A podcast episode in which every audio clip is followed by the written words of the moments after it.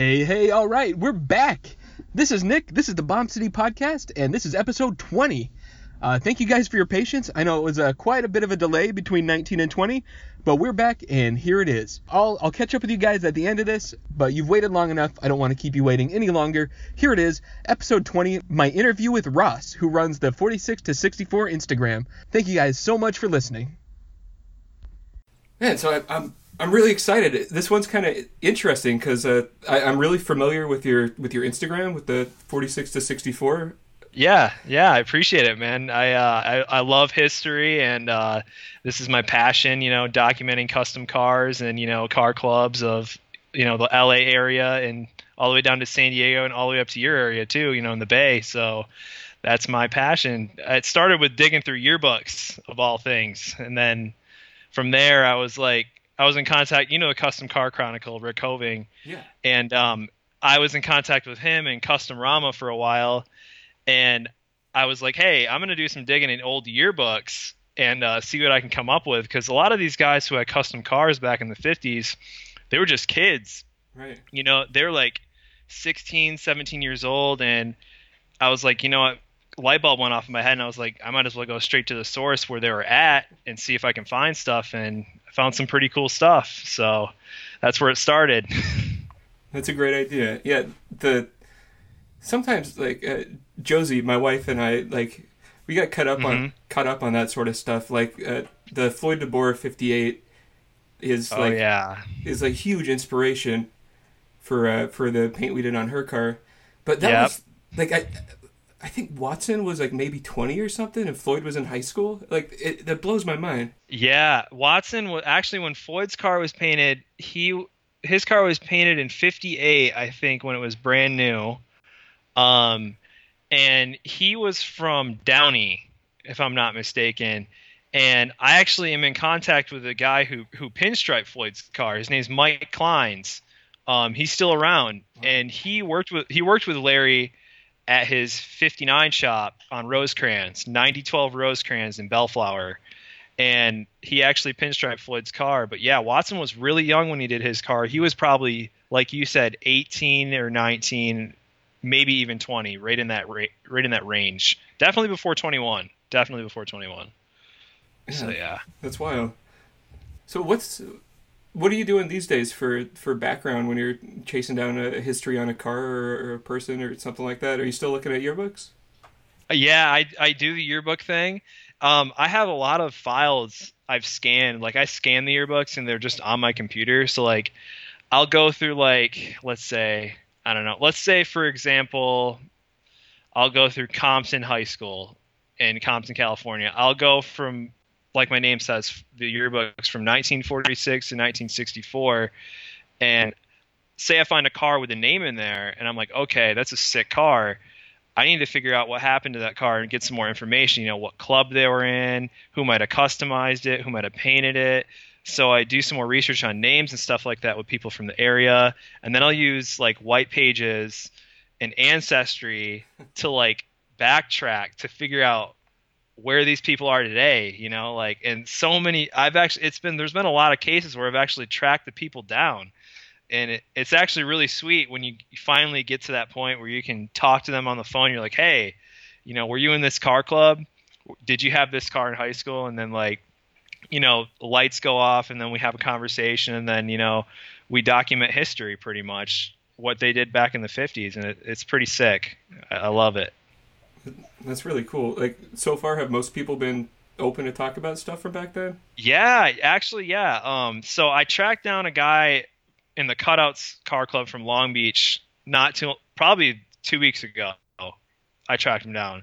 His name's Ron Doolin. Um, he had a car painted by Watson at his 59 shop, and it was a um, it's a Plymouth Fury.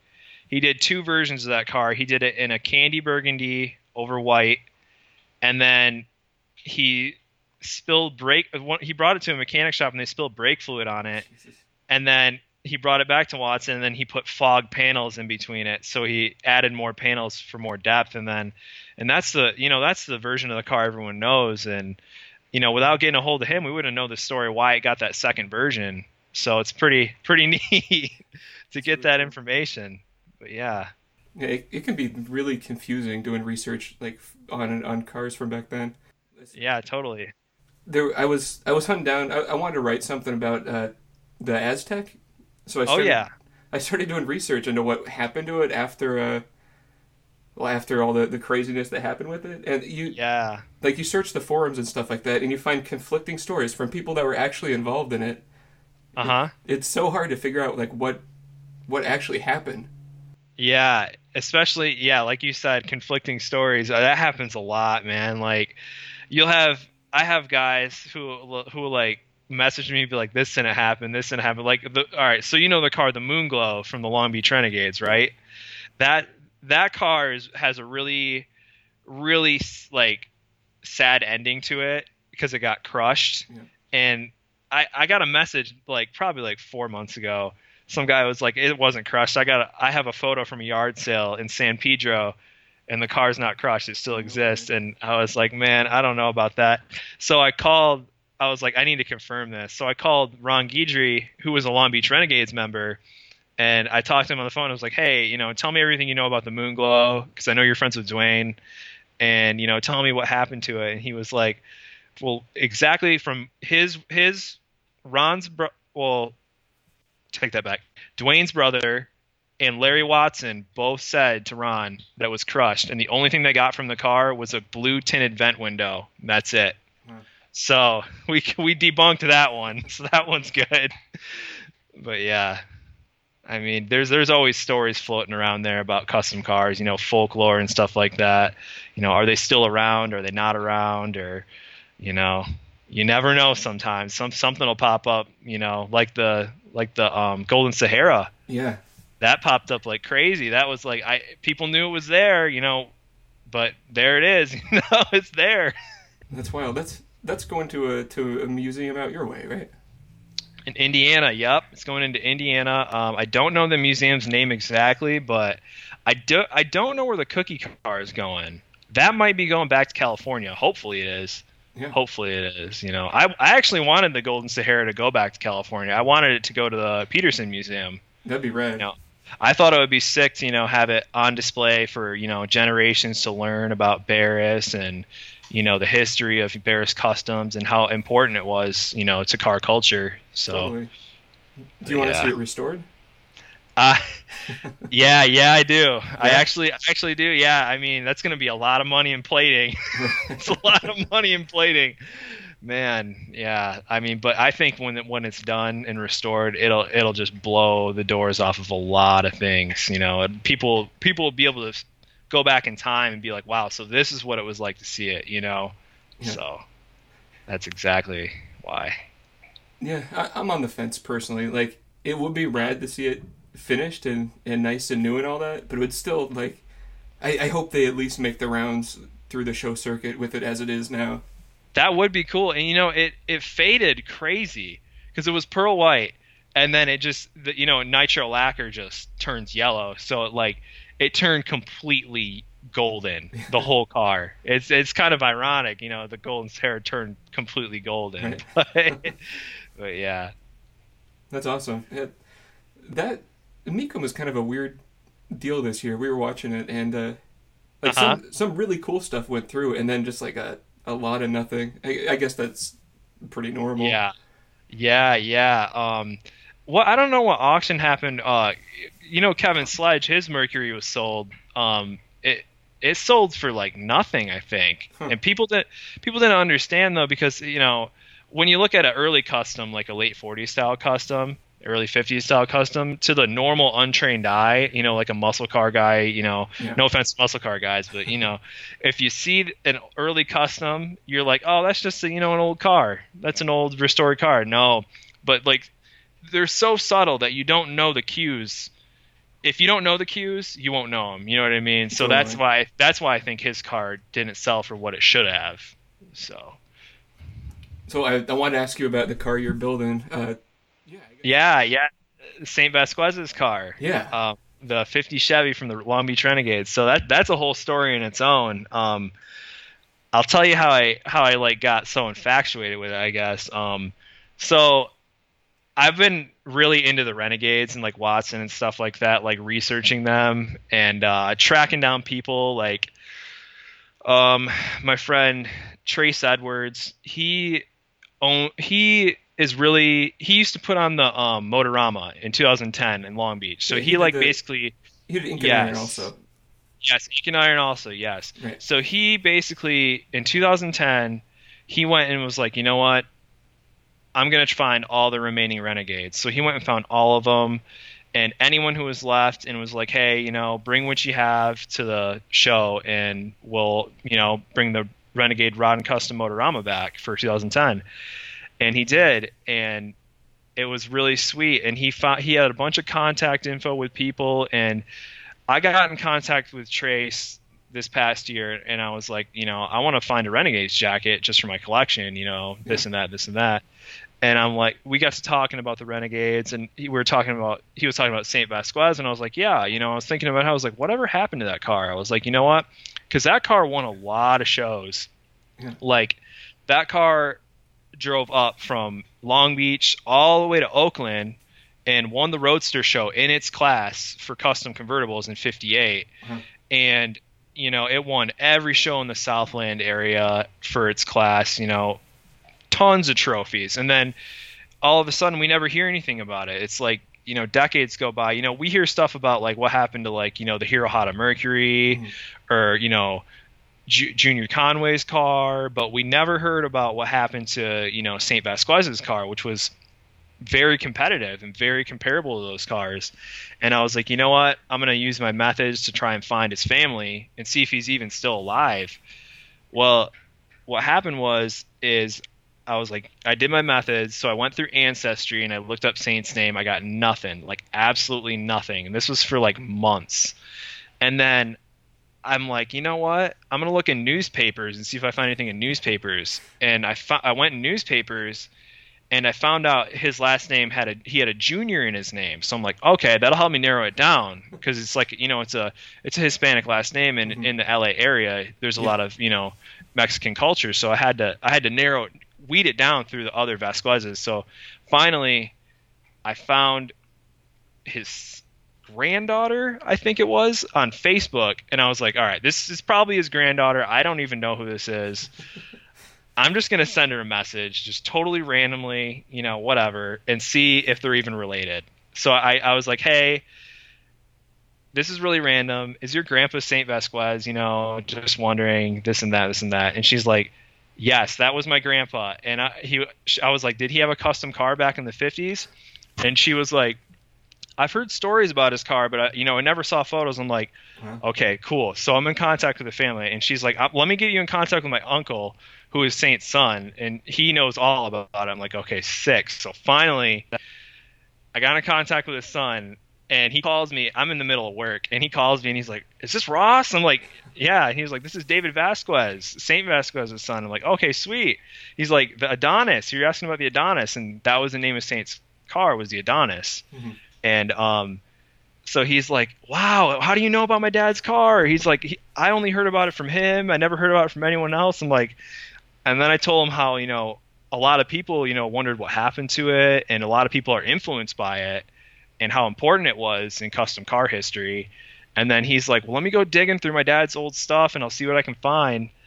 And then he starts pulling out plaques, and then you know Renegades plaques, and then Wow. a couple other plaques, and club jackets, and some photos that were actually really cool photos of like cars from that area that like I've never seen before in color. So it was cool to just connect with someone and tra- track someone down and you know share a bond over a car. I thought it was just the coolest thing in the world. yeah, that's awesome.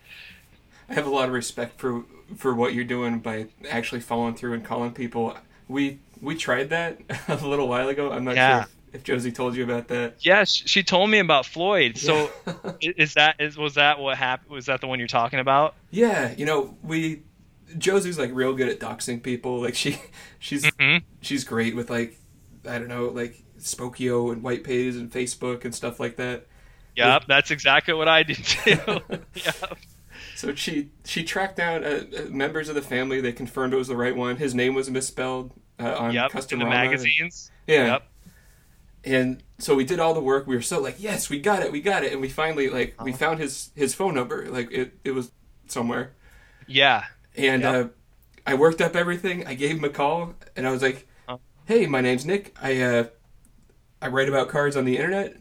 Did you own Uh-huh. a 1958 Pontiac? yeah. Do you want to talk about it? Nope. And he hung up on me. That's it. So, wow. I confirmed he exists. oh man, so he's still around. Still around. He was he was in the the Dutchman, wasn't he? He that was in sounds the right. I don't. I, I he don't was in the, he, he was in the car club that had the big brawl in 1960. Yes, that, That's- that's right. Yep, he was in the car club. That that that brawl made papers all over California, everywhere, literally, and that might it might even have made national news. Is like, but I think it was the Dutchman, and I can't remember. Let me look it up real quick. Who else it was? But I know that they got into a huge, and someone actually got killed in that fight. I think. Yeah, I remember hearing Uh, that. But yeah, he was a part of that car club. Yeah, I- I'd always wondered if that had something to do with with him stepping away from cars, or actually, I don't know for sure that he did step away from cars. I've just never seen his name on anything else. Right, right, right. Um, let me see this real quick. I'm gonna pull it up. Let me see. Yes, he was in the Dutchman of Paramount, and they got into it with a Townsman car club. All right, that's right. That, that sounds very familiar. I don't know where the Townsmen were from. They might have been from like Lakewood or um, somewhere around that area, maybe Downey. But um, yeah, someone got stabbed, and that that was I remember doing from me doing all the research and papers. Every paper in 1960 was just that story plastered on the news, and it's just like I think that's another thing that brought car clubbing and like the whole custom cruising area to like a little bit of a halt was that situation.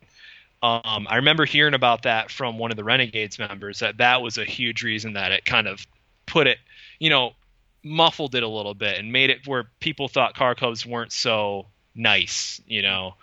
Um, but yeah, that was a big deal.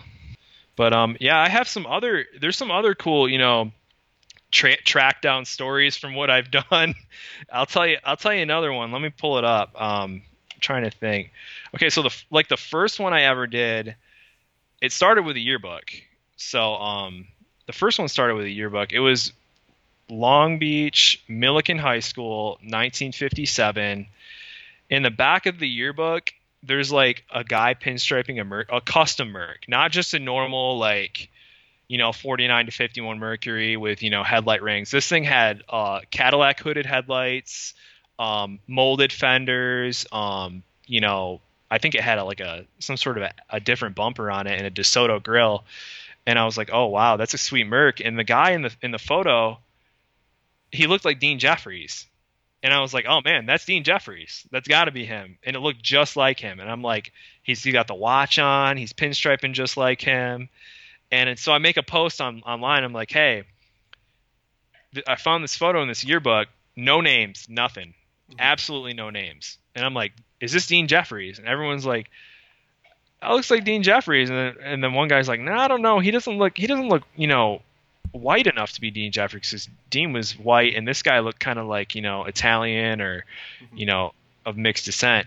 And so I'm like, all right. So I'm like, I need to find out. I need to find out more. So like, I go on the alumni page for this Millikan High School, and I'm like, all right. Get a hold of the alumni director. He was class of 57, so he was there when this photo was taken. And, and he was on the yearbook committee for the yearbook. So I'm like, sweet, this is like my in here. So like, I get a hold of him, and I'm like, hey, do you know who this is in this photo?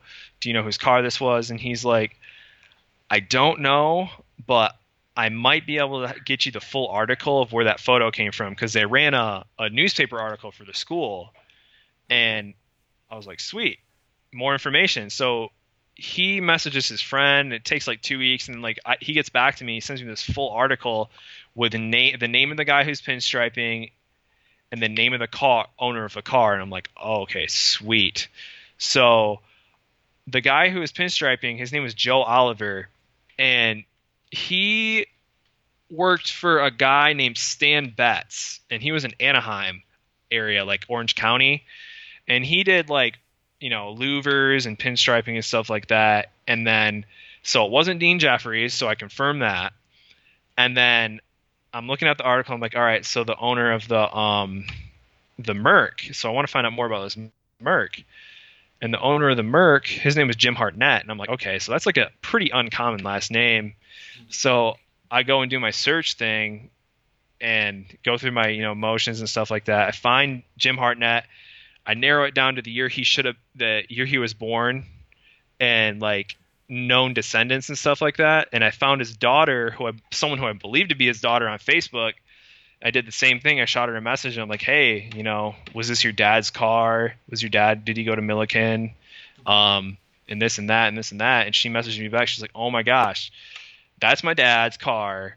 And he did go to Millikan. And I have a whole article on that car. I'm going to send it back to you. I'm like, all right, sweet. So she sends me back the article. And on the back, it's got a Bachelors of Long Beach Club plaque Wow. It's got it shows the back end with all the custom work on the back end, and then it tells you know where it was built and all that stuff. So it's like wow. So like from a from a photo with no name, nothing, I have information on this whole car, who owned it, what club it was in, and this and that. And I was like, that's that's pretty sweet. You know, the internet rules for that. So awesome. that was that was a really cool story to um, un- unfold, see unfold behind in, for, in front of my eyes. Definitely. So I I forget. Are you? Did you live in Southern California for some point in time, or are you always from? Yeah, I lived in uh, Burbank. Okay. And like I lived like in Toluca, Toluca Lake, Burbank area, kind of by Bob's actually, probably like right down the street from there. Um, my wife, she worked at a hair salon in Hollywood. We moved out there from. We lived in Texas. We moved out there, and we were out there for about a year, two years, and stuff like that. For it was a good amount of time, and that's really when I was out there, right before I was out there, is really when I started to do a lot of research. So when I got out there, I was like full blown, like, I need to find yearbooks, this and that. And, you know, I was really, really into it when I was out there. And then sadly, my wife's salon closed down. So we're like, we moved back home to Michigan where we're from. And now we're back here. But you know, I still have friends out there, and I, I still will probably eventually end up out there. That's pretty much where my whole mindset is. So, um, yeah, probably somewhere in the Southern California areas where we'll end up. But yeah, we did live out there. Cool. Is there much car culture out in in Michigan? Like uh, at least along the same lines of what you've chased down in Southern California? Oh, for sure, for sure. Um, so like, there's an area in Michigan. I'm on the west side of the state, so like right by Lake Michigan, like two hours away from Chicago. Okay. Um, but on the east side of the state is where the Alexander brothers are from, and they were huge car customizers. Um, they were they were considered Barris East by a lot of people. George Barris actually coined them Barris East, and they built cars like the Adonis, East Coast Adonis, not Saints car. Right. Um, which was a which was a 1960 Starliner um, built for Bill Whetstone. Beautiful car. There's a there's a clone of that car. They built a little deuce coupe, um, Clarence Catallo's car, the 32 Ford that was on the Beach Boys cover. Um, and then Barris had a hand in that too. There was a kind of co-built with Barris that car was, but also, yeah, there's just a there's a lot of car history out here in um, Lansing. There was Rod and Custom shows in the 50s and 60s. Um, in Holland, which is like really close to where I live, there was a car club um, called Tulip City Customs and Dutch Clutchers, and they were like, you know, local guys who were into customs. They'd read, you know, Rodding and Restyling and car speed and style, and you know, do all their stuff at home and build their custom cars, you know, out here in the Midwest. And some of these cars were really good, really good cars. I actually tracked down um, a car. It was, it was a 54 Ford, I believe. 54, 50, 52 Ford. It was 52. Um, so there's this junkyard where I'm from originally, and um, they're like this is like this one of these junkyards where it's like got everything. There's like kind of like you kind of go up to the counter and you're like, hey, I need a part for like a 1960 like Bel Air. They're like, all right, we have trim pieces out in the back, you know, on an old rusted one, or like this and that, this and that. They have everything, man. And so I'm like, always been, I've always loved that junkyard. And then like, come to find out, like a couple months ago, literally, that the guy who owned the junkyard had a custom back in the 50s. And it was it was a really cool custom. It was fully chopped uh, Ford hardtop, you know, had a pancaked hood. Um, it was channeled. It was really low for a Michigan car because cars in Cal- cars in California were extremely low because they didn't have the seasons we have like out here. Um, now out here to see a car that low was pretty cool because you had to drive it year round, and you know that was before adjustable suspension like hydraulics and airbags. So I was really intrigued. So I was like, I wanted to do more research. So I got a hold of Anthony White um, from the East Coast. He's on Instagram. Um, his his handle is mercrazy49, and I got a hold of him because he knows like where every East Coast car came from, um, Mercury's, Fords, whatever. So I'm like, hey, have you ever seen this car? It had one magazine feature after the after the junkyard owner sold it, this and that, and he was like, yeah, let me look. I have a color photo of that car. So he pulled it up and he had a color photo of it and it, it, it just looked awesome. So I went back to the um the junkyard and I showed the owner who actually passed away. I showed his wife the photo of the car and she was really really stoked on it. She was like he used to drive me around in this car in high school, you know, in 1960 and this is just cool to see, you know, the car in color again. So there's another story. There's another story put together. Yeah, that was a really cool one, definitely. Awesome. But do you have plans to do something else with the, the research you're doing for the, the Instagram?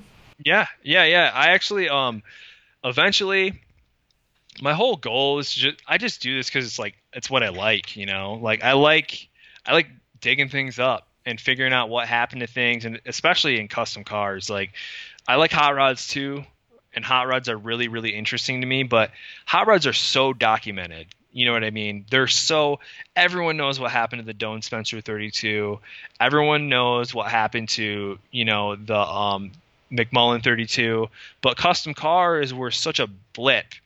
You know what i mean? Like you know late late 50s customs are primarily what i'm documenting. Um, and they were just such a blip before they turn into raised up cars with mild custom modifications. And that I, I eventually just want to write a book about you know the things i find and you know the the connections i've made with people and the stories i've heard. I just want to write a book. I don't know if i want to do a complete you know big novel. Maybe i could do like a series of four of different areas like of california i've researched. But that's probably where I'm going to end up at as a book because books I think books are forever in my opinion because it's a hard copy. Yeah. Um, you never know when the internet's going to go down, but right. a book is something you can hold in your hand and look at. So probably a book. So you're working on a, a clone of the Saint Vasquez car now, right? Yes, I am. Yes. Um, so that's tricky for me because I, me and my wife kind of own our own business right now, mm-hmm. and it's kind, we, we're pretty in depth with that. So for me to build the car, focus on just straight out building the car, it, it would take away a lot of time from you know my money and, and my job. Sure. So I, it's it's going to be a slow process, but I've got it nailed. I think I've got it nailed on everything, and I think it's going to go smooth. So I'm Saints car was originally a convertible, um, a 50 convertible. Now, I got a hold of a hardtop, which has the same body lines, same doors, same same windshield frame, um, all that stuff, and I'm gonna cut the roof off because convertibles are ragtop 50s are extremely expensive. You know, they're just expensive because the bomb crowd loves them and the lowrider crowd they they just love them. But the hard tops they're they're they're a little bit cheaper than the rag tops. So got a hold of a you know derelict hard top body. I'm gonna chop the roof off and I'm gonna build a padded hard top for it. I think the hardest part's gonna be is building the rear end. Um, you know, taking a 49 Chevy or a 50 Chevy, the rear end's so rounded, and then on the back of Saint's car, you have the 56 Packard taillights. It comes straight back, and it's like seamless from where the fenders curve down. So that's going to be the hardest part for me. And then um, building the top, the padded top's probably going to be really hard. Never done that. Um, i am going to have to look up some old photos from like Carson Carson Top Shop or like Hall Top Shop and see how they did it. You know, use chicken wire and bent metal or something. I don't know. It's gonna be hard. Awesome. But I'll get it done. I'll get it done. That car was showed uh, in a, a few different versions, right? Mm-hmm. Yep. So that car started out. Now this is this is where it gets tricky for that car because I'm still in contact with his son, and there was a version that's that's like almost unknown. So Rik Hoving got a hold of the Larry Watson collection and he posted a photo on his website, Custom Car Chronicle, of the side of Saint's car and it had a two tone paint scheme. So it was like ivory white in the middle with some trim, and then it was Titan red, um, 1954 Oldsmobile Titan red. Yeah, that's like the color the car was, and then it had ivory in the middle. That was the first version, and I'm not going to do that version because that version is like really unknown. I don't know what the body lines look like on it and stuff like that, mm-hmm. um, and the other paint scheme part of it. But the second version was they took the two tone part out and it was straight up Titan red, the whole car. Um, had the white top and then it had imitation gold pinstriping by Larry Watson, and this was in '56.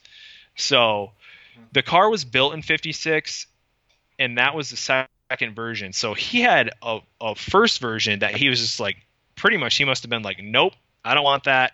Second on to version number two in 56. So this must have been months apart. Mm-hmm. So he built this second version had imitation gold pinstriping by Larry when Larry was probably 15 or 16 years old, um, young, very young, one of his earliest jobs.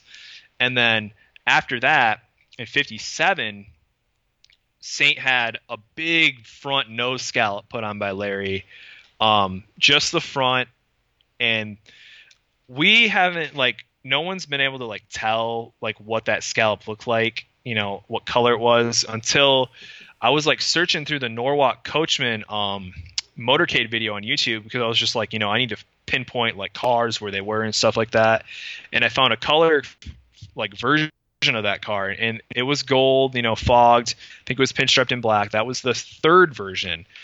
And the fourth version, the final version, was the freeway scallops. Now the freeway scallops, that was like the. Have you seen that version before? Yeah, the the, the crazy maze scallops. Yes, yes, yes. That was that was. I know. I want to do that one so bad, but I I feel like if I start out with the second version, I can always go to that. I can always be like, you know what? Like I got some I got some stone chips in the front end. I'm gonna do the scallops. It's time that's that's my goal. Is like you know what? After you know I get a couple stone chips in there from driving it around, I'm gonna put the scallops on it because that was the last known version of the car, and you know that's the last time anyone's seen it. That car pretty much left the scene in '59.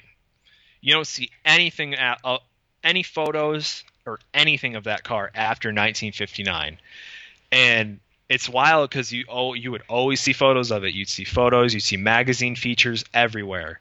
Every magazine featured it, and what happened was is I found out what happened to the car from Saint son when I found him.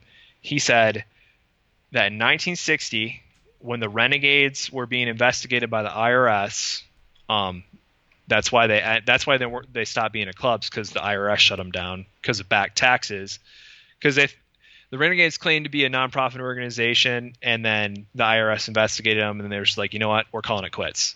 So yeah. So in '60, they auctioned Saint's car off. Now I believe that they auctioned it off to help pay back the IRS or to help you know fund the situation they were in. Mm-hmm. But they auctioned it off for one dollar tickets they sold 10,000 tickets total because the, the Renegade show went on for three or four days and they sold 10,000 tickets.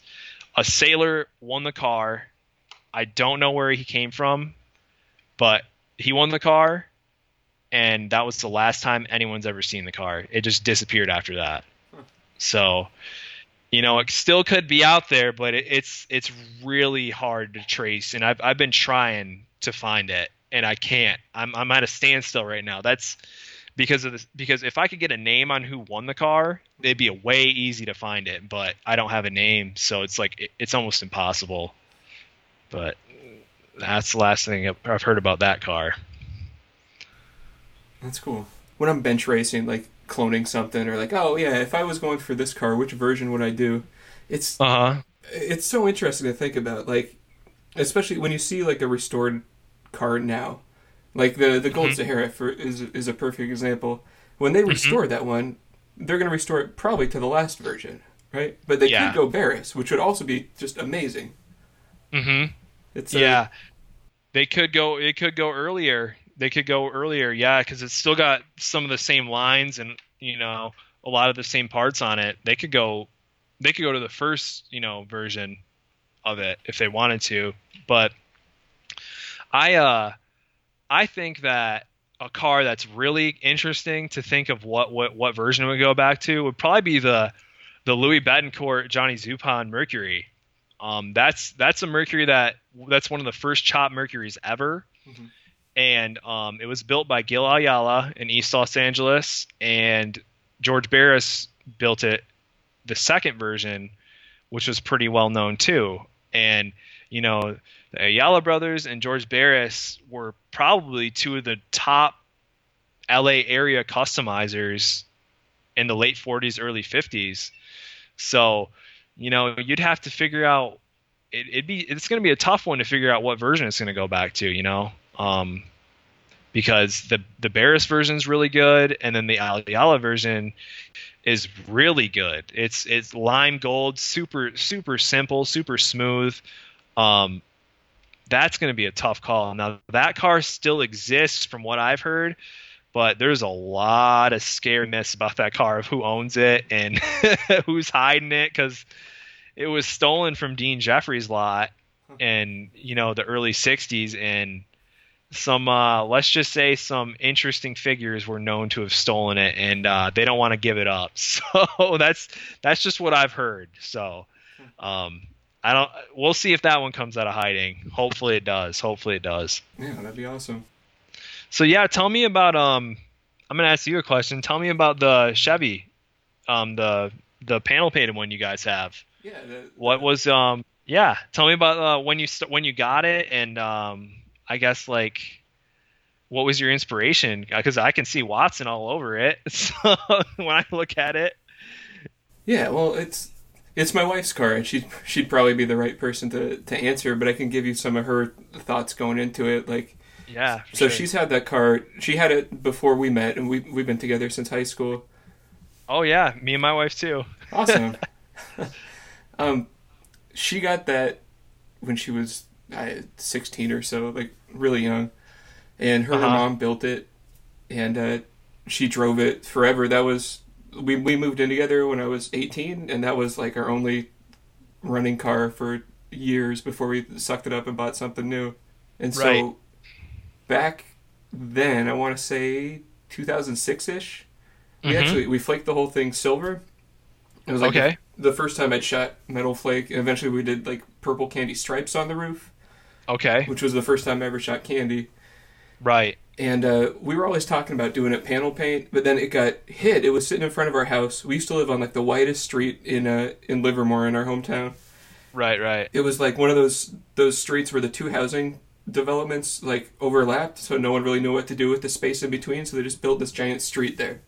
right So her car was parked in front of our house on the street on like a Sunday morning, and this Uh-huh. guy was. We were like down the street from a liquor store.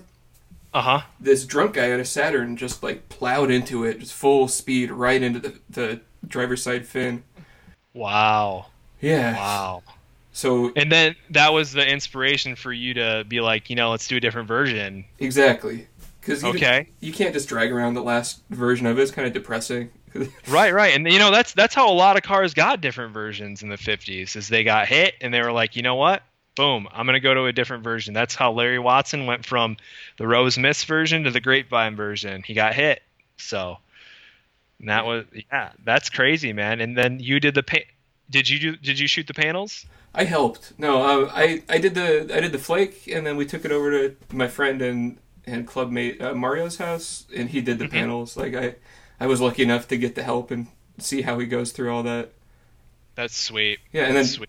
Josie came up with the layout and all the colors and all that stuff too. It's crazy because I've just I was looking through a bunch of because I buy old I buy old magazines to see what happened to cars. Like sometimes you'll see photos of cars that are just like, you know, like hey, I know that's that car. That's that car in a in a later version, and maybe I, maybe we should document that. But I found a photo of a 57 convertible, and it, the panel layout is almost exactly like the 57 you guys have. It's nuts I saw and that. uh, yeah, you saw that, and it was I was like I couldn't believe it. So I, I tagged her and I'm like, this looks like this is like your car, but back in the day, but convertible version. yeah, totally. like it it sort of makes sense because I mean Yeah. the the body lines are the same on both of them. So if you're trying to right. to tape out panels in a way that like accentuates them, it, it sort of makes Mm-hmm. sense that they'd follow the same lines. Right, right. But um, you know, it's that's how you know you did a good job is if it looks like it came from back in the day and you find a photo from back in the day it looks just like your car you know you did a good job that's how right there Well, thanks. Yeah, it was that was really fun. do people react well to the panel paint job when they when they see it in person Oh my they- god, yes. I yeah so we live in East Oakland. We kind of live in the hood out here, yeah yeah yeah and uh, people love it. I mean, I, I, it's really surprising. Like we used to live in Livermore, which is out in the suburbs, and like people Right. didn't like us very much, and it was like Right. not a comfortable place to be because we were like young and crazy kids. yeah yep now that we're out in Oakland, like it's hard to explain. People here are so cool. They just like they mind their own business, and if they have something Uh-huh. positive to say, they'll shout it out the car window. That's sweet. That's sweet. I love the Bay Area, man. I, I, you know, aside from being into cars, like I like Bay Area rap. So I Yeah. mean, I, I grew up listening, you know, you know, hyphy stuff and all that stuff, and um, you know, Oakland, especially two. I think Too Short's from Oakland. Yeah, Yeah. So you know, I listen to Too Short, all that stuff, and that's a cool place. It seems like a pretty cool place to be, and you know, a lot of culture and stuff like that. totally. So It's funny how it overlaps. Actually, do- are you? Do you know the the hip hop station up here, KMEL Jams? I kind of, I kind of think I do. I don't. I know the LA stations really well, All right. Well, I, I don't know the Bay Area ones. Yeah, there were. I think there was one when I was growing up. That was like the big '90s like rap station, Yeah. and uh, the one one of the DJs, Chuy Gomez, was a, like a pretty Uh-huh. well known like hip hop figure in the Bay Area. I found out the other day that he bought uh, Tweak bought Javier Mejia's '55 wagon, the one that's all flaked and blue panels. Okay. Okay. Yeah, and I guess he. Yeah. I, th- I think I know what one you're talking about. Um. Yeah. So wait. So he bought a '55 wagon. Who whose was it? Oh, he bought it from from Javier, as or at least Oh. Okay. it's Okay. the same car. Yeah, May, maybe not directly from Javier. I guess I'm inferring that, but yeah, he owns it now. I think he took it out to a car show in the Mission not too long ago. Wow. Yeah. Wow, man. So the guy, the guy you listened to on the radio, he bought a he bought a paneled wagon. Yeah. That's sick, man. That's badass. so, so what what club are you in? I'm in Los Boulevardos. Oh, Los Boulevardos. Okay, sweet. Yeah, those guys. You know Brian from Chicago, right? Yeah, yeah, Oh man, his Cadillac is nuts. yeah. I uh, oh, it's I so need nice. I need to I need to make a trip down there because I, I I live so close and I was like, man, next next time I'm in Chi Town, I need to check out the Cadillac. He that thing is spot on Watson style, like early '60s, you know, cruising Bellflower. It's it's perfect. He nailed it. Totally, totally. Car is nailed. Yep. It's, and it's it's cool too from a from a club perspective because like Uh huh. a lot of people from the club worked on it. Like uh, these two really talented painters in the club, E Dog and uh, Yeah. and Freddie Nandon. They both like kicked ass on the on the paint. Yep. E Dog had the truck too, didn't he? Uh, yeah, E Dog has that, that truck handed to Doom, uh, which he was Okay. painting for another club member, and then he ended up Yeah. buying it from him. Right, right, right, right. That's a I think it's a Ford. It has the has a tube grill in it. It's got the um yeah, that thing's beautiful. I saw it at Santa Maria last year. Absolutely ridiculous. Um Yeah. Yeah, you guys, you, your club keeps the spirit alive for for customs and low early lowriders. You know, my favorite thing about your club is like, it's you know, it's too custom to be a lowrider and it's too lowrider to be a custom. It's like you don't know Right. a lot of your members. It's like that line. It's like blurred. It's great. I love it. And Well, then thanks. um, 68 to 72, like I think that's the other Instagram. Yeah. See, I I was really confused at first with them. I was like, man, I don't I don't know who this is. Are they like trolling me? I didn't know who it was because the name. I was like, man, and so I was like trying to figure out who had it, and for the longest time, and then I, I like they messaged me and they're like, hey, you know, this and that. You know, I appreciate what you do. I'm like, I was like, thank God, it's someone who's like cool Yeah. and they're like they're like and then i found out it's one of your club members who Yeah. runs it. And i'm like sick. So like went and followed them and i'm like this is cool. This is cool that like they're doing something a little bit later and i'm doing something a little bit earlier with the research and like i think it's sweet. You know the more people that just keep the history alive the more that this this hobby will go down from generation to generation you know?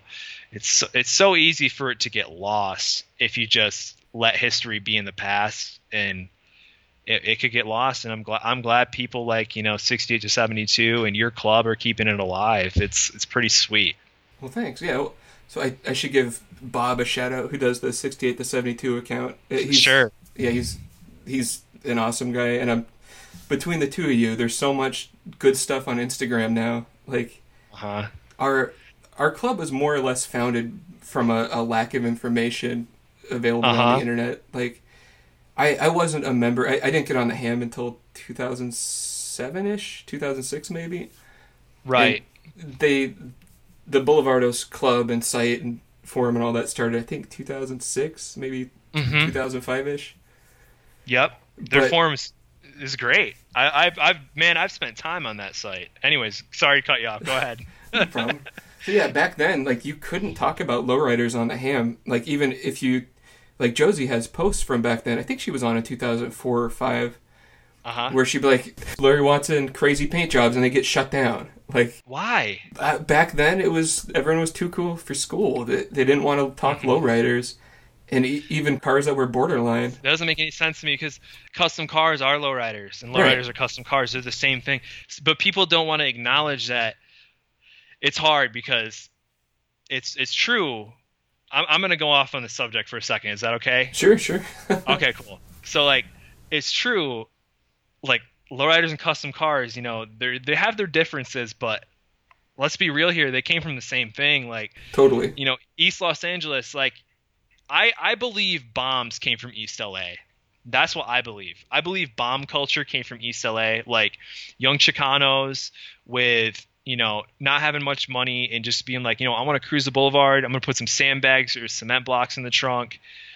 That's what I'm gonna do, and the, you know they felt like king, and that was that's sick. And I think that, and they were all old school Chevys, and I feel like that's where bomb culture came from because you'll see that today. You'll see, you know, tail dragger like Chevy four doors or like 39 Chevys, 38 Chevys, and with visors and all the accessories. And I feel like that's where lowriding came from. I feel like the lowriding people think of like with the hydraulics and the and the the wild paint schemes that came from custom cars in my opinion Mhm. and in my opinion that came from larry watson area bellflower um you know Lynwood compton custom land as we you know we know it that's where in my opinion lowriders came from because the cars let, let's let's say in 1955 so in 1955 you know you had car you saw a transition. So you saw cars go from sombrero hubcaps and you know fender skirts and stuff like that sitting kind of like speedboat stance to people switching to Olds Fiesta hubcaps. Cars are more level mm-hmm. not as many fender skirts, a little bit lower, and then you you go from 55, jump from 55 to 57, and it's all out like let's see who can have the lowest custom car with paint scheme with crazy paint schemes, and you know they still have Fiesta hubcaps and stuff like that, and then you jump from 57 to 59, and cars are just so low in the Long Beach in you know Bellflower, you know area that is just ridiculous. And then in 1960, you'll see the cars that were custom, you know, because the customs went from like the mid 50s that were customized with body modifications and stuff to the late 50s where it was like paint and lowering. And then in the early 60s, in like 1960, you'll see every car got raised up because of a law that was passed by the CHP is a lowered car law, and they'd be getting tickets for it. Mm-hmm. So, you know, of course, Ron Aguirre, who was in the San Bernardino Crankers Car Club, and Jim Logue, who was from Long Beach, they both had cars that had hydraulics in them. And they could bypass the cops with their hydraulic systems and get their cars low to the ground and raise them up. So, you know, what were those guys? What was Ron Aguirre? He was a custom car guy. He was in a custom car club from San Bernardino. And then Ron Aguirre, he was a custom car guy too from Long Beach. So where did hydraulics come from? It came from custom cars. Mm-hmm. And then you go a little bit fast forward to the early 60s, you see cars on Skylark wire wheels with thin white walls. And it's like, oh, wire wheels with thin white walls and hydraulics all wrapped into one. And that's where it really started to be born, you know, the lowrider style with the custom candy paints and the flakes and all that stuff.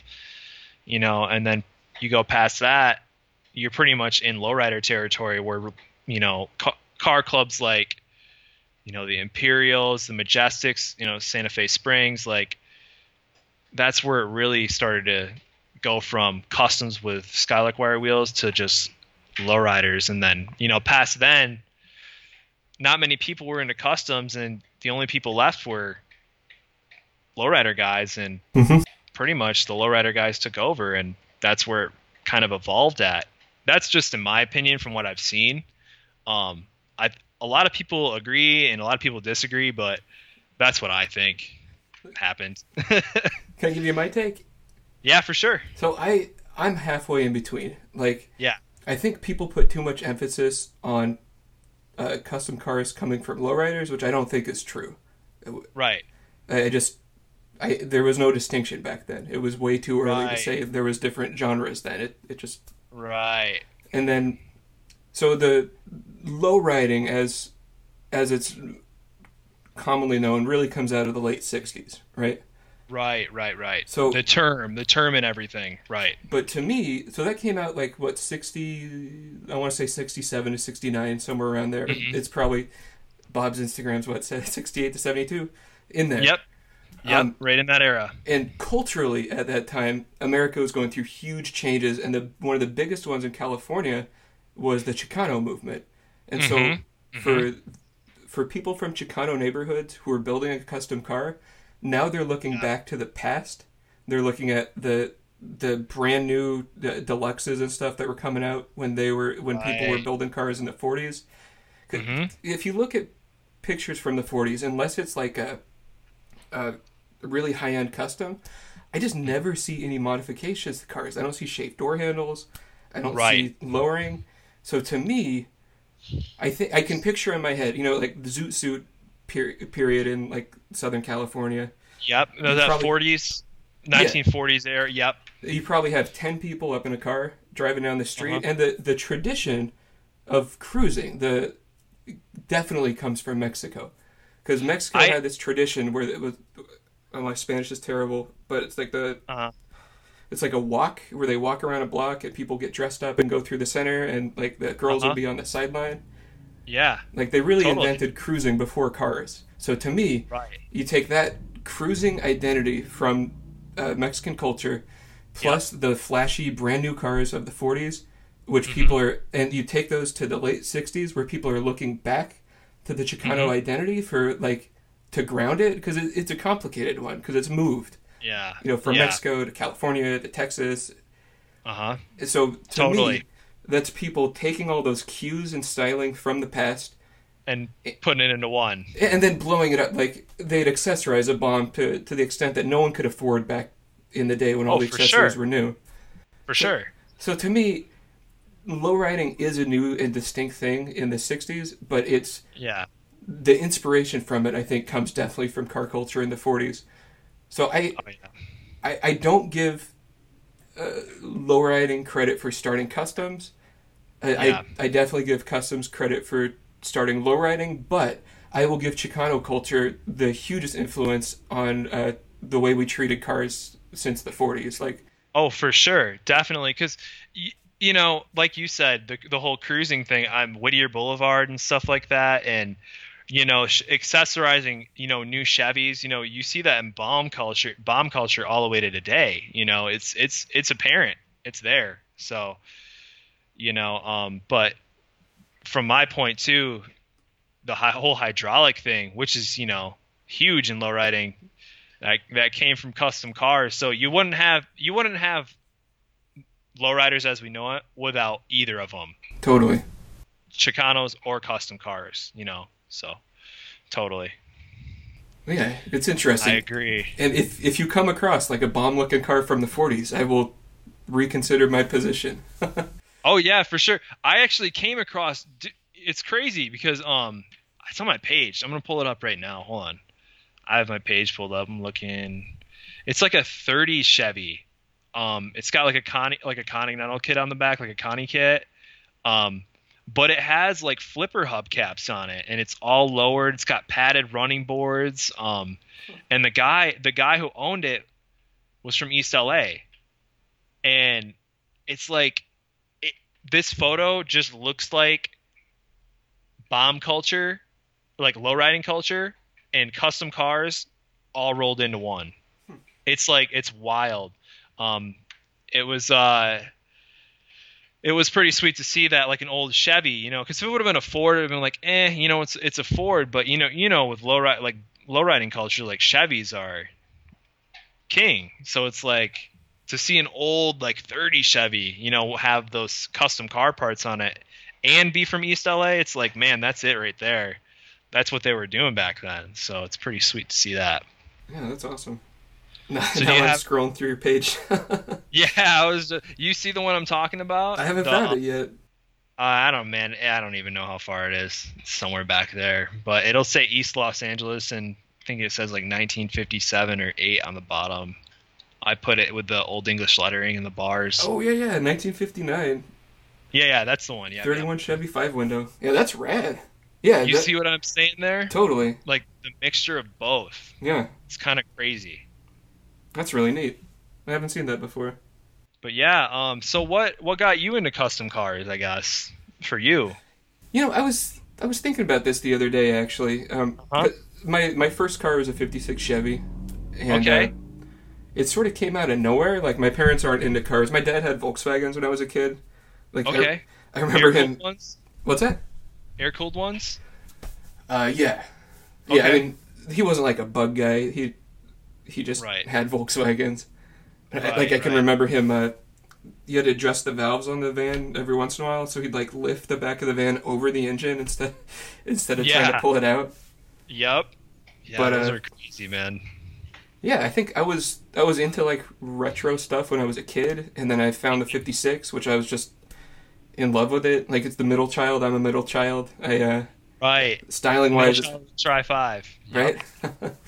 it's so cool. And then I, I, I just sort of found it very, very quickly. I was looking at custom 56s, knowing nothing about it. Like we had, uh, we had Goodguys out in the town next to us, which was like a big, mostly street rod show. Yeah. So like you, it, it took a while, like not knowing a lot about cars, it took a while to recognize when they were customized. But Yep. when they were, I'm like, okay, that's rad. I need to find out about that. Then I was buying vintage magazines, and then Uh-huh. it's just I found myself straight in it. I, You just dove in. That that was it. yeah, it Game over. no interesting story there really. I just I I liked old cars. I got mine, and then when it, the more reading I did, the more I liked customs of the late '50s, early '60s. Uh, the Busonic was like a, a game changer. I oh remember- yeah. That one's crazy. Yeah, like I, I used to walk. I worked at a, a bagel shop in the morning before I went to high school, Uh huh. and I passed by the grocery store. I bought a, a Custom Rodder magazine one day Uh huh. because it had the.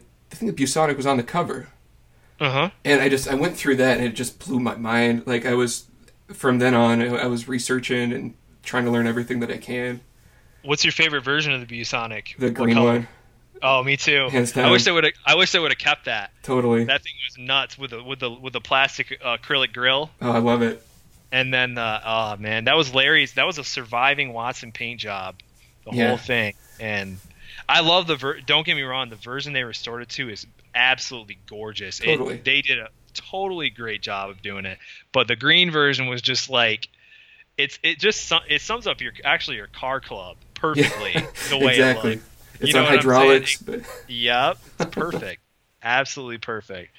Um, do you like uh, what's your favorite custom car of all time? Is it the Busonic or is it is there a different one? um, yeah, it's it's definitely the Busonic, Uh huh. but I also like Lanny Erickson's 56 is just like I can't stop looking at pictures of that. I've, ha- I had a picture of it on my wall in high school, and I still have pictures on my phone that I can't stop staring at. It's just so perfect. And I Yep. wouldn't I wouldn't have done this like I I chopped my 56. I would never Mhm. put a Merc windshield in it, but And that car is nuts. And that car actually, that car is back again. It's uh, it's it's on its way to being back. You have you seen what who bought it? uh, no, I heard that it got bought though. Okay, so yeah, so Santos Customs, the um, custom painter, he bought it from Lanny, and because Lanny had the whole project and stu- stuff like that, and he ended up buying it, and uh, he's got it, and he's gonna bring it back. The Violet Fantasy is what it was called. He's gonna bring that back. So I hope he has Winfield paint it. Totally. Uh, that paint job was one of a kind, man. It's got like it's got angles from if you're just staring at it from straight side view, It the it's got so many different angles. It looks like it's moving, standing still. It's it's pretty wild. It's one of my favorites too. My other favorite thing about that car is the back windshield. Like, you know, you could have put in a uh, sunk a curved glass windshield, but to put in, I think it's a 50 Merc windshield in the Yeah. back of it. To put that in, I think it's pretty sweet. You know, it changes up the lines a little bit. You know, not so much windshield, a lot more body line or paint area to paint on or whatever. You know. Yeah, I, So I hear you. I, to me, it gets weird into the sail panel area. Just the, the curves look kind of funny, but the proportions are great, and the, the flow is perfect. Oh yeah, yeah, yeah. You know, chopping a you probably know chopping a car with a curved rear glass is probably it's it's pretty hard. I Yeah. mean, yeah. Dwayne Seck with the Moonglow, he did it all himself. He he just said, "Screw the glass. I'm making a piece of acrylic and putting it in my oven and forming it," and then he just cut it. But yeah, it's it gets pretty hard. I don't know how people chop 59 Impalas, the windshield. Yeah, That just that that blows my mind. How do you chop a 59 Chevy with that windshield? People do it. Paul does. Custom Paul does it all the time. He Yeah. did a, I think he did a El Camino and that thing. I don't know how he does that. That's crazy. if if I'm remembering correctly, I think he chopped it twice. I think he cut it low and then br- raised it up, or he cut it medium and then raised it down. I've I never know. seen two That- versions of that. That dude's got away with chopping things. Yeah. I, I don't I don't understand. it's, he just he, he whips them out. yep. But you know, chopping it, my chop on the on Saint Vasquez's car, it's gonna be kind of easy. I, it's it's gonna be easy because I'm essentially I'm just chopping the windshield, but I, all I have and I have to build a top around it. But um, people who chop hard tops and weld them up, I got a lot of respect for people who do that. You know, customizers and stuff. That is hard work, not easy. What's your favorite custom? My favorite one, uh, early, early custom. I can get my favorite early customs the um the Johnny Zaro Mercury, and then just because that one, that one or the Jesse Lopez Ford, probably the Jesse Lopez Ford, um, actually because that one actually was had a really hot engine in it. It was supercharged and it was just it was a badass custom had a great chop on it and it was a fat fender ford but my um that's my favorite early one. My favorite mid 50s custom mid to late 50s would probably have to be probably the grapevine larry watson's car. And you know if i if i if that wasn't already cloned i would have cloned that one immediately. But and the clones are great. They're amazing. My friend john denich owns the um the ones with the silver scallops. Mhm. and uh that car is beautiful. And then who owns the other ones roger o- odell who took over the larry watson collection he owns the he had a purple one built for the grapevine version and then i believe he just had the rose mist version built from the one that the first customized version with the Olds tails and the the non-molded uh, Chevy grill, Huh. and then Roger also owns Larry's T-Bird, the the Vino Paisano. Um, he owns that one. There, that's the original car. But yeah, that's my favorite. That's my favorite. Um, late, probably my favorite mid to late '50s custom is the Grapevine, his '50 Chevy. It's pretty simple. I mean, but the the stuff he did with the paint and how low it was, I just I, I I'm a sucker for the late '50s cars that are just that low. It's just like, how did you even drive that around? Yeah. It doesn't make any sense to me. Like, how did you pull into a you, how do you even pull into a driveway? You put a board down. I've heard I've heard stories from a couple people who used to go to the Clock Drive-In Mhm. in Long Beach, and uh, they'd pull up to the Clock Drive-In. They take the board out of the car. They put it on the ground. They pull in. They grab the board, put it back in their car, and then they do the same thing when they left. So, you know, driving a static car that low is back in the 50s. I mean, that was that was something. Yeah. I got that's interesting to me. Yeah, it's still rough. Jesus, I had a I had a '63 Electra, Uh huh. and it was it was lowered with cut coils in all, all four corners, Uh huh. and uh, it was huge. And I'm driving down the freeway one day. We were uh, we were going to a car show or something like that, like super Yeah. early in the morning. And I got going a little fast, and I hit a pothole out here, like actually right before the exit from my house. Now, uh, this and this was, Christ, five years ago, something like that. Yeah. And I You bottom fucking- out? I destroyed the bell housing on the freeway. It exploded. Oh my god! I hit it so hard. Yeah, Wow. yeah. It just that- exploded. What was there? I mean, that's that's a big deal, man. Oh, yeah. on the freeway. and How- yeah, the uh, how'd you pull over? what's Did, that? did was it all? Was it? Did, shrapnel was probably flying everywhere. shrapnel shot out. Yeah, no, it was it Oh, was done. man. I pulled over, it was making a hell of a lot of noise. That's crazy, man. Yeah, the Dynaflow transmission on that, it's balanced in the uh, the torque converter. Uh huh. So if you hit that, like your transmission's out of balance now. Like, Oh yeah. and it's a stupid Buick. You have to pull out the torque converter to get to the bell housing bolts, which is basically you have to rebuild your first gear to do it. Oh man. If I'm remembering correctly, it's been a while, but yeah, you have to like really get into the transmission to pop it off. So, So it was kind of a big or that was kind of a complicated ordeal. And then, so what happened to the car after that? I, I parked it. I was finishing up school, and then I got Uh-huh. my first job, and it sat at my mother-in-law's house for a couple years. Then someone left a Uh-huh. note on it, and then I followed up and sold it to them. Oh, I- sweet.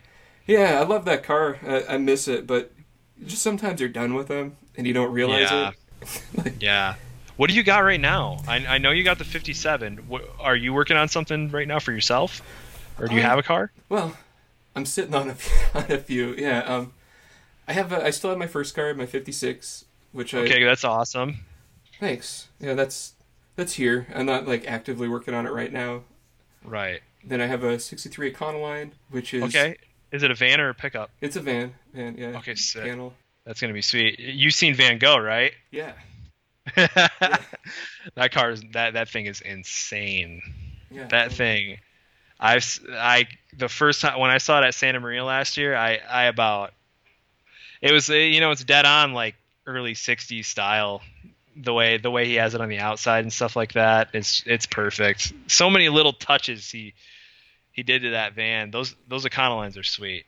But so you got the 56, the Econoline, and Yeah. are which one which one are you really like wanting to like get after? I guess like customizing and working on. Well, I was I was running hard at the van for a long time. I've had mm-hmm. the van since 2007, Okay, so so of ten years, over Yeah. ten years.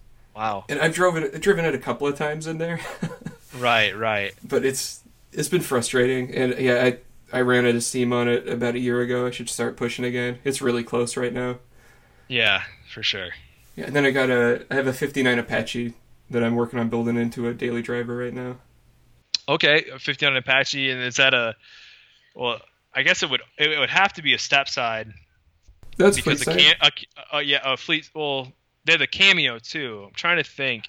I, I get my beds mixed up on those. So you got the you have the fleet side bed, right? Yeah. And then you have this you have the Cameo. Are those the only two beds for that for that style? Uh, you know, I, I'm I'm not not too familiar with that. Is Cameo the one that has the like the earlier looking taillights in it?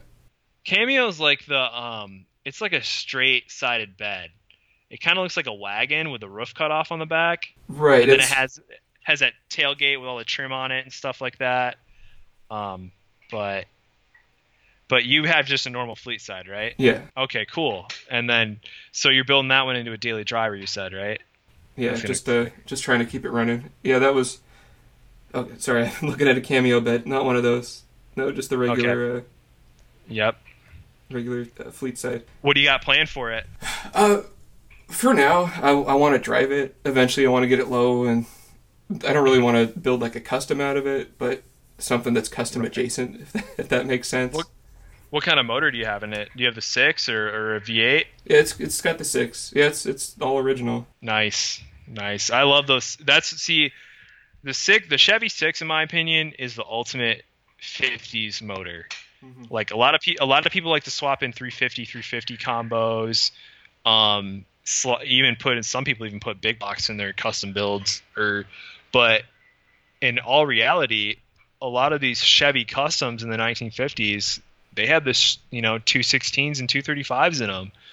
So, you know, the straight six, and I love those motors. That's that's the motor that's that's the motor that's going to go in the Saint Vasquez clone because that's what was in it. And I'm gonna hop it up, you know, put a Offenhauser little parts on it, and you know maybe like a Fenton manifold, and call it a day. You know, awesome. they're good. They're good motors. I, I've been eyeing this uh, Thickstun intake on eBay, and Oh, really? Yeah, man, it's it's like the coolest intake manifold I've ever seen.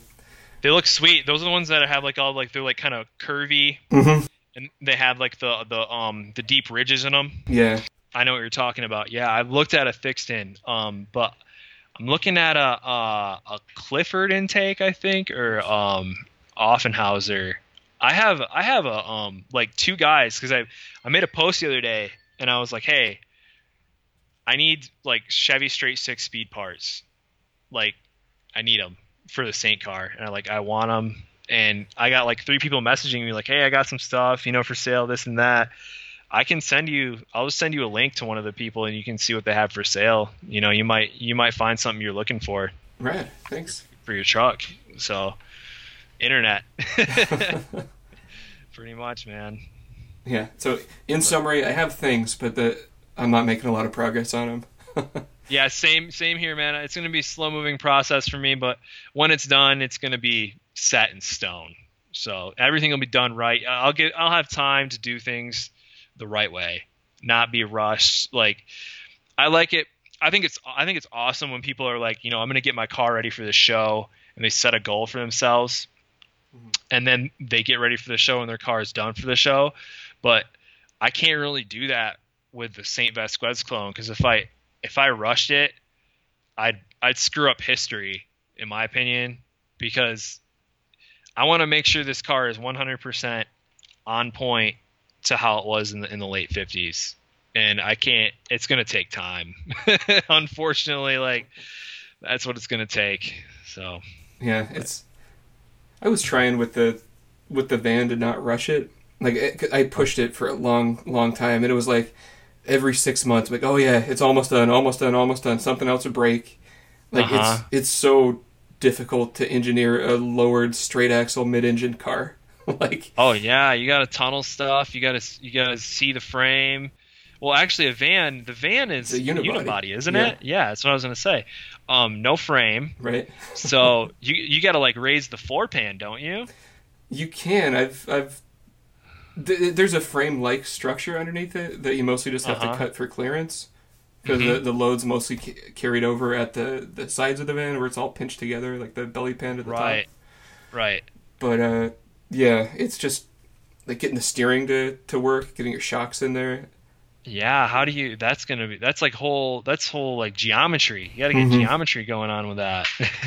it's uh I don't know how they lowered Van Gogh, how he did. I, I watched a whole video on it, but I imagine it was a very tricky process. I know that on the inside of that van, the engine's raised up like really high, so you know, they must have he must have did a lot of tunneling.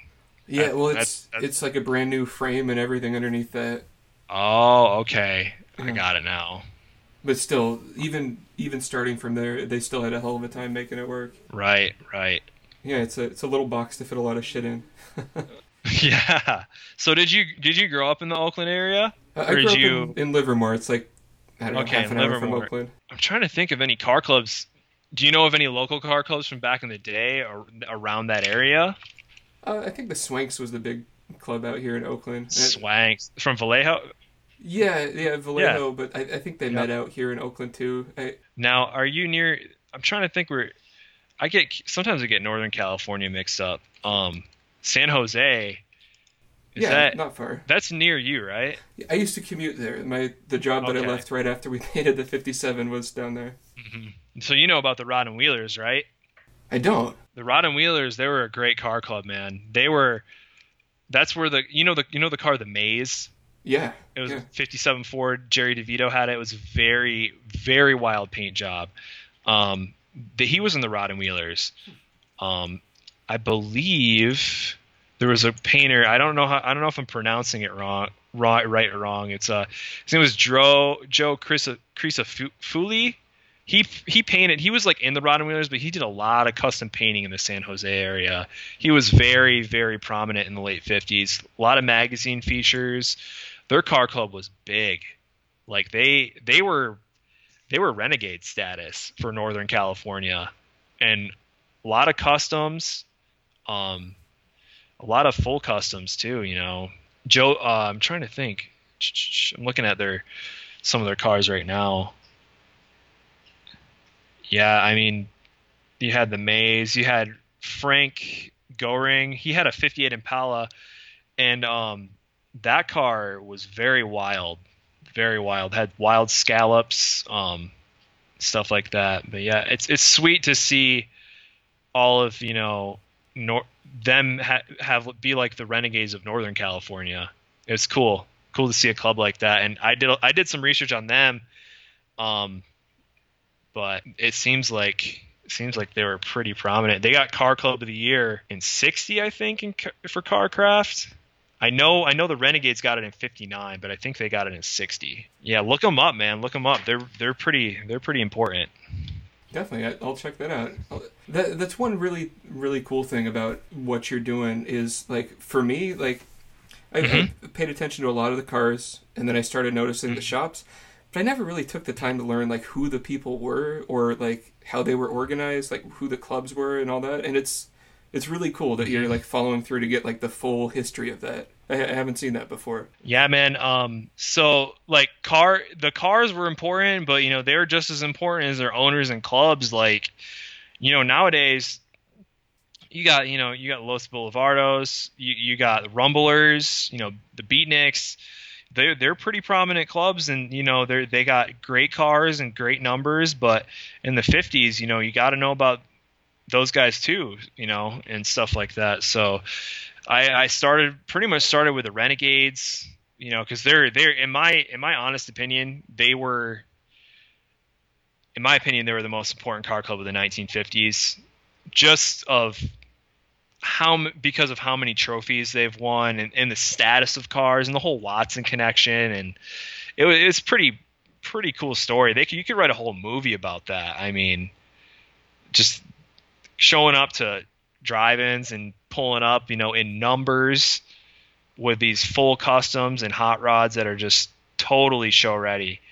And also even going to the little clubs, like smaller clubs, like there's this club out of Lynwood that actually started with the yearbooks too that I was like, you know what? I saw this this car and I researched the guy and I found one of the owners of the cars in the Lynwood High School yearbook and I'm like, "Hey, were you in a car club?" And he was like, "Yeah, I was in the Road Tramps."